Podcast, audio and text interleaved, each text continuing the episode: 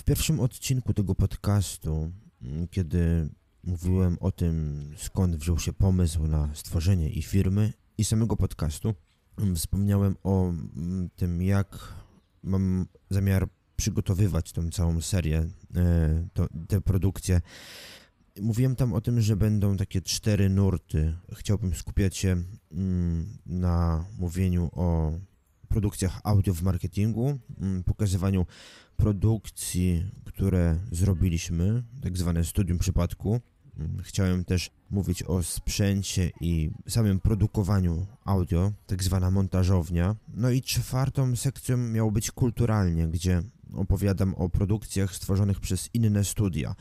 Zapomniałem natomiast o piątym elemencie, który w moim przypadku jest chyba dość istotny. Chodzi o samo pisanie.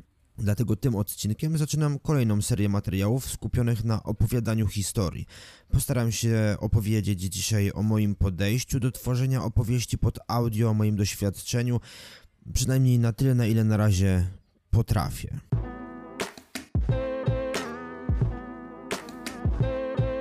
Onomatokast, czyli słowem o słowie.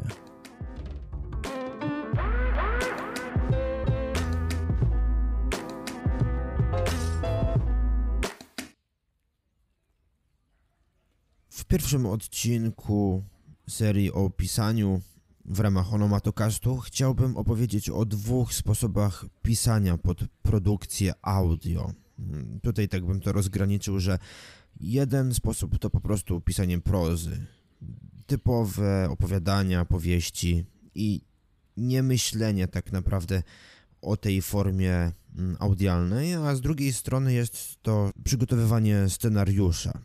Jeśli chodzi o prozę, to tutaj trzeba sobie odpowiedzieć na pytanie, czy to ma być audiobook, czy chcielibyśmy, żeby ten nasz tekst był przeczytany przez jednego lektora w takiej typowo audiobookowej formie, czy może chcielibyśmy słuchowisko albo coś w rodzaju słuchowiska. W przypadku audiobooka tak naprawdę można nagrać każdy tekst fiction, non-fiction, tekst poradnikowy, jeśli nie ma tam zbyt wielu grafik czy jakichś takich mm, odwołań do bardziej, że tak powiem, innych form niż sam tekst. Jeśli chodzi o robienie słuchowiska z opowiadania lub z powieści, to tutaj jest już trochę inna para kaloszy, bo przy samym pisaniu trzeba myśleć kategoriami produkcji audio. Mm, jak to, jacy są bohaterowie, ilu ich jest. Mm, ja zetknąłem się na przykład z tym problemem pisząc, czy właściwie przerabiając, adaptu adaptując mm, sen o wolnym świecie, który początkowo był typowo prozą na formę właśnie, mm, powiedziałbym, scenariusza, miałem taki problem, że miałem tam wielu męskich bohaterów i mm, prowadzenie rozmowy, nawet przy wykorzystaniu aktorów o różnych głosach, to może być problematyczne jeśli dopiero zapoznajecie się z jakąś historią i rzucenie w pierwszych scenach mm, trzech na przykład męskich albo trzech damskich postaci jest trudne do zrozumienia, kto jest kim, kto jak ma na imię i bez jakiegoś takiego opisu dodatkowego, czy to opowiadania narratora, może być trudno rozeznać się w samej historii, czy w rozmowie, która tą historię rozpoczyna. Co więcej, pisząc historię pod audio, pod jakieś słuchowisko, musimy także pamiętać o tle, które powinno być atrakcyjne audialnie i tutaj jedno zdanie może być niewystarczające. Plusem natomiast pisania prozy pod produkcję audio jest możliwość tworzenia moim zdaniem krótszych scen, trochę jak w serialu czy w filmie. W samej książce mm, pisanie takich krótkich fragmentów sprawia wrażenie takiej pociętości i jeśli to jest umyślny zabieg, jeśli ma to czemuś służyć, to ok. Natomiast właśnie pisząc w ten sposób takie krótkie scenki, no może wybijać z rytmu. W prozie jakby bardziej sprawdzają się takie dłuższe fragmenty, jednolite, jeśli chodzi o czas, miejsce, używanie tych krótkich form może przeszkadzać w poznawaniu historii w przypadku prozy. Co więcej, e, samo tworzenie słuchowiska, tworzenie tekstu pod słuchowisko mm, daje możliwość opowiadania historii trochę mniej linearnie. Mm, można tak skakać między wątkami i nie będzie to tak trudne w odbiorze, jak mogłoby być w przypadku konsumowania samego tekstu. Stworzenie takiej krótkiej scenki, potem przeskoczenie, zrobienie flashbacku, a potem powrócenie do, do, do e, teraźniejszości jest mniej skomplikowane i mniej trudne właśnie w zrozumieniu tego, co się dzieje, niż w przypadku samej prozy. Jest to też tak trochę bardziej naturalne. Ja zawsze to odbierałem tak, że jeśli w, w książce był jakiś flashback, to dla mnie, jako dla autora, jest to trochę trudne do, do, do zaplanowania, do, do rozpisania. Nie mam jeszcze może takiego warsztatu, żeby zrobić to na tyle naturalnie, żeby to było mm, przyswajalne, ale uważam, że właśnie forma audio daje tą taką łatwość w, w pokazywaniu historii bardziej mm, nielinearnie. Jednym z bardziej popularnych przykładów łączenia mm, prozy jako takiej z formą audio, która jeszcze nie jest słuchowiskiem, ale też już nie jest audiobookiem, może być Wiedźmin Andrzeja Sepkowskiego. Mm, tam nie mamy do czynienia z samą treścią, jest tam już jakieś tło dźwiękowe, mm, natomiast nie jest to jeszcze słuchowisko rozumiane tak, jak powinno być rozumiane. Nie jest to typowe nagranie takie właśnie mm, aktorskie, gdzie, gdzie, gdzie całe tło jest nagrywane do, e, razem z aktorami, gdzie, gdzie aktorzy grają. Tam jest raczej rozmowa dwóch, trzech postaci, ewentualnie mm, narrator i jest to wzbogacone dźwiękowo, natomiast moim zdaniem to jeszcze nie jest słuchowisko, ale jest to swego rodzaju mm, taki sposób pokazania historii już bardziej atrakcyjnie niż sam audiobook, co zresztą sam chyba chciałbym robić i starałem się robić w podcaście Czytam się. Tam kilka historii już starałem się właśnie wyprodukować w ten konkretny sposób. Myślę, że mm, jeśli wypuszczę drugi sezon podcastu Czytam się, to też mam zamiar zrobić go właśnie tą metodą, że to jeszcze nie będzie słuchowisko i raczej będzie to czytane albo przeze mnie, albo przez jednego lektora, aktora, natomiast będzie to wzbogacone dźwiękowo. Jeśli już wyjdzie, to, to sami zobaczycie, jak to będzie wyglądać.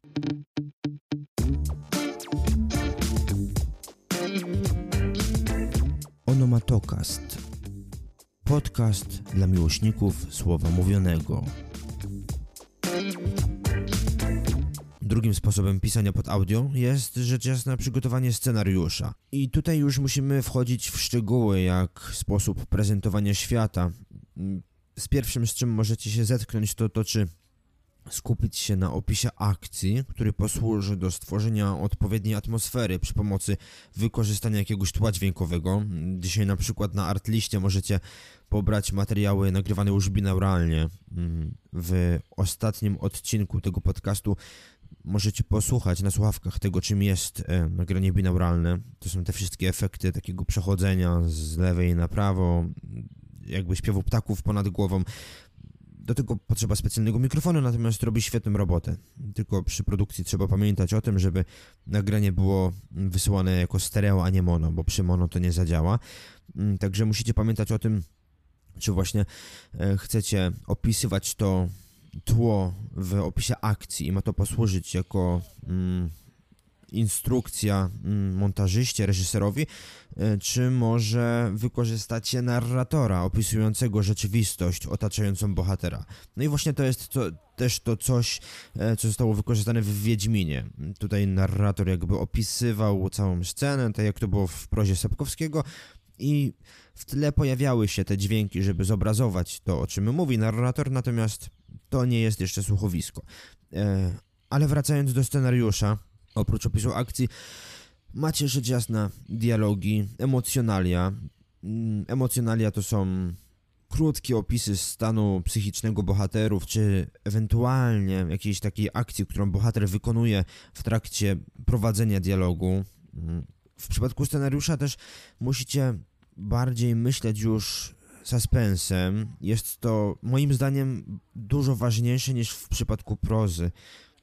Książki obronią się, jeśli ten suspens będzie mniej widoczny, mniej taki nachalny, jak w przypadku produkcji, czy to audio, czy nawet wideo. No wiadomo, w serialach to, to już jest nagminne.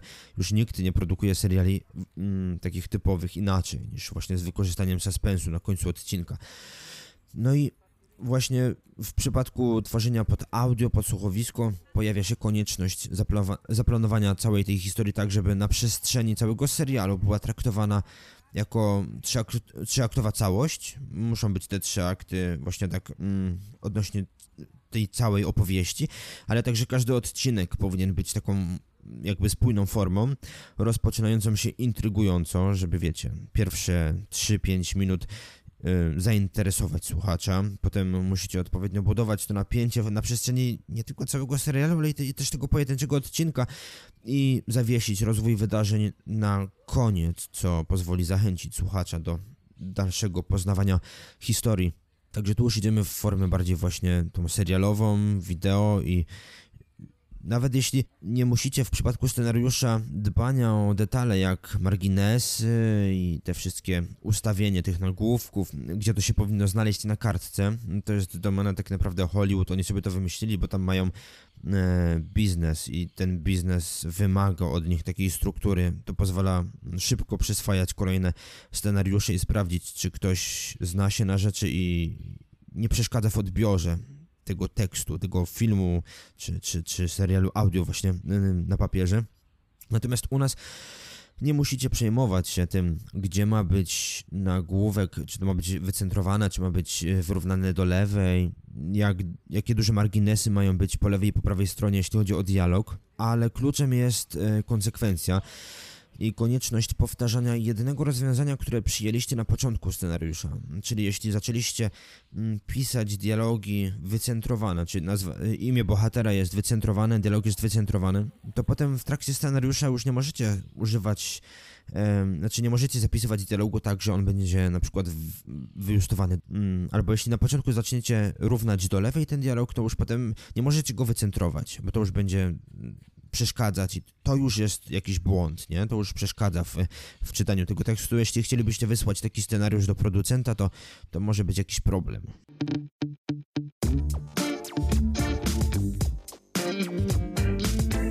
Onomatokast. Podcast dla miłośników słowa mówionego. No i tak na koniec chciałbym powiedzieć, że jeśli chcielibyście pisać teksty pod tę formę, mm, pod audioprodukcję, to nie da się tego robić bez słuchania seriali audio i słuchowisk. To jest, no tak jak mówią z książkami, nie? Chcecie pisać prozę, musicie czytać książki, a jeśli chodzi o audioprodukcję, jeśli chcecie pisać audioprodukcję, to po pierwsze musicie czytać książki, a po drugie musicie słuchać audioprodukcji wydanych przez innych, no bo tylko tak możecie nauczyć się tego, co działa, co nie działa, może podpatrzycie jakieś ciekawe zabiegi, ale jest to jakby wymóg, nie? No, mm, oglądając filmy, e, czy inaczej, pisząc, chcąc pisać scenariusze pod filmy, też te filmy musicie oglądać. Znaczy, zakładam, że mm, nie ma osób, które muszą oglądać, czytać czy słuchać, tylko chcą to robić, bo jeśli ktoś się zmusza do tego, to nie widzę sensu, żeby też zmuszał się do pisania. To jest trochę tak jak mm, z tym pytaniem zadawanym pisarzom, czy ci się chce pisać, jak znajdujesz motywację. Hmm. Jeśli ktoś pisze, to znaczy, że lubi to robić i jest to dla niego formą zabawy. Tak mi się wydaje. Ja tak do tego podchodzę i jeśli to nie sprawiałoby mi przyjemności, to bym tego nie robił. I nie zmuszałbym się do, do pisania. A że daje mi to taki poziom satysfakcji i bawię się przy tym dosyć dobrze, powiedziałbym, na tyle dobrze jak inni przy na przykład grach komputerowych, to no, poświęcam temu czas i na to się decyduję. I tak samo myślę, że jeśli ktoś chciałby pisać scenariusze pod audio, to po pierwsze musi lubić czytać, pisać i właśnie słuchać produkcji audio. Inaczej to nie miałoby sensu. Moim zdaniem, jeśli w ogóle już macie jakieś takie zamiłowanie do słowa i właśnie interesuje was pisanie, bawi was pisanie, lubicie czytać i słuchać, to takie wejście w świat produkcji audio wydaje się rozsądne, chociażby z perspektywy stale drożejącego papieru. E, zwłaszcza dzisiaj mamy duży problem z tym, żeby, żeby no, dostać ten papier tanio. Wszystkie wydawnictwa mówią zgodnie, że, że jest problem. Co się z tym wiąże? Najprawdopodobniej będą wydawani głównie autorzy, którzy będą sprzedawać książki, którzy będą przynosić zysk wydawcom. Nie mówię, że nie będą wydawać debiutantów, ale to może być trudniejsze niż chociażby w trakcie pandemii, chociaż nie w trakcie pandemii też się tak mówiło i też debiutanci się pojawiali, także może będzie inaczej. Natomiast ta forma audio daje taką jakąś przestrzeń na zaistnienie. Powiedziałbym, że mm, sama popularność, ta rosnąca popularność formy audio, jaką audiobooki zyskały i nadal zyskują w Polsce i na świecie, jest raczej takim pozytywnym sygnałem dla rynku. Obecnie badania rozwoju słuchalności audiobooków chyba w Polsce i na świecie pokazały, że przez najbliższe 3 do 5 lat możemy się spodziewać przyrostu sprzedaży audiobooków o około 25% rok do roku. I to już jest naprawdę dużo. Rzadko kiedy, rzadko w jakiej branży w ogóle można mówić o takiej prognozie, żeby mm, spodziewany przychód miał wzrastać taki, na takim poziomie. Same audiobooki to forma przyswajania opowieści, która może realnie odciągnąć ludzi od, nie wiem, bezmyślnego przeglądania newsów, czy takiego mm, bezwiednego spędzenia czasu, no nie wiem, na, na, na patrzeniu się w ekran komputera. Mm, co więcej, dzięki możliwości konsumowania treści podczas na przykład sprzątania czy gotowania, trafiamy z tym naszym opowiadaniem, z naszą powieścią do odbiorców, którzy do tej pory nie mogli sobie pozwolić na konsumowanie dóbr kultury w takiej ilości, chociażby przez brak czasu. No dajmy na to, jest taka tradycyjna rodzina, gdzie mm, matka nie pracuje, tylko zajmuje się domem, wychowuje dwójkę dzieci, mąż pracuje. No, kobieta, która mm, zajmuje się dzieckiem, od rana do wieczora jeszcze musi do tego ugotować obiad czy posprzątać dom, nie ma za dużo czasu. Nie ma czasu ani siły, żeby potem siąść i przeczytać jakąś książkę.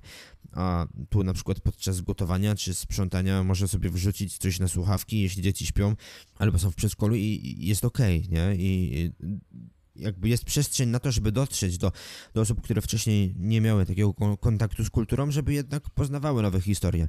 A nawet single, którzy no, są teraz zabiegani, żyją w tym całym świecie jeszcze multitaskingu, ci wszyscy, którzy nadal mm, jakby walczą o to, żeby być wyżej niż inni, którzy ciągle prom na wynik, no też mają mało tego czasu, idą pobiegać i wtedy też audiobook albo podcast na słuchawki, no i dawaj, nie? No, także ta forma audio jest skierowana po pierwsze do ludzi, którzy są zajęci, a po drugie e, pozwala jeszcze coś więcej wydobyć z tego czasu, który mamy w ciągu dnia.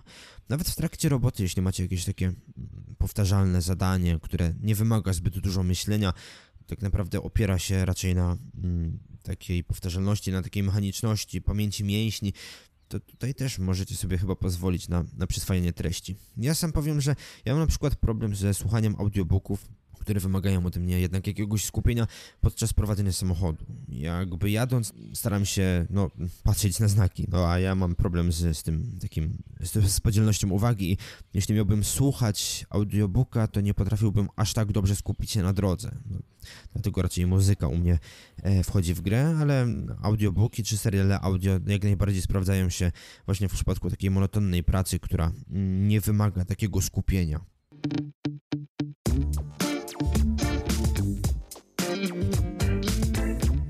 Onomatokast. Podcast dla miłośników słowa mówionego.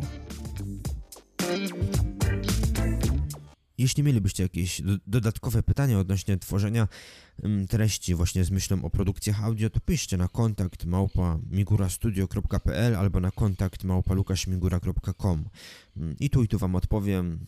Tak sobie to podzieliłem trochę, że um, mail związany z firmą jest bardziej do, do produkcji audio, prywatny bardziej pisarsko, także mm, jeśli macie pytanie pisarskie, to raczej na, na, na tego prywatnego, jeśli ma, chcielibyście jakąś współpracę odnośnie produkcji audio albo podesłać mm, tekst, który miałbym ocenić, czy nada się do produkcji audio, który chcielibyście na przykład wydać ze mną, czy wyprodukować ze mną, to, to ślijcie na Migura Studio mm, pozwoli mi to tak trochę oddzielić te tematy typowo pisarskie od te tematów produkcyjnych. Dzięki za uwagę i do usłyszenia następnym razem. W następnym odcinku mam nadzieję opowiedzieć coś o jakiejś zewnętrznej produkcji, także nie powinno być nudno. Trzymajcie się. Dziękujemy za przysłuchanie kolejnego odcinka naszego podcastu. Onomatokast to produkcja przygotowana przez Migura Studio. Powyższą serią chcemy przybliżyć tematykę podcastów i audiobooków wszystkim, którzy dotychczas bali się tej formy przyswajania treści. Bo nawet jeśli jeden obraz wart jest tysiąca słów, to bez słowa nie byłoby obrazu, ani filmu, ani audiobooków i słuchowisk, których produkcją się zajmujemy.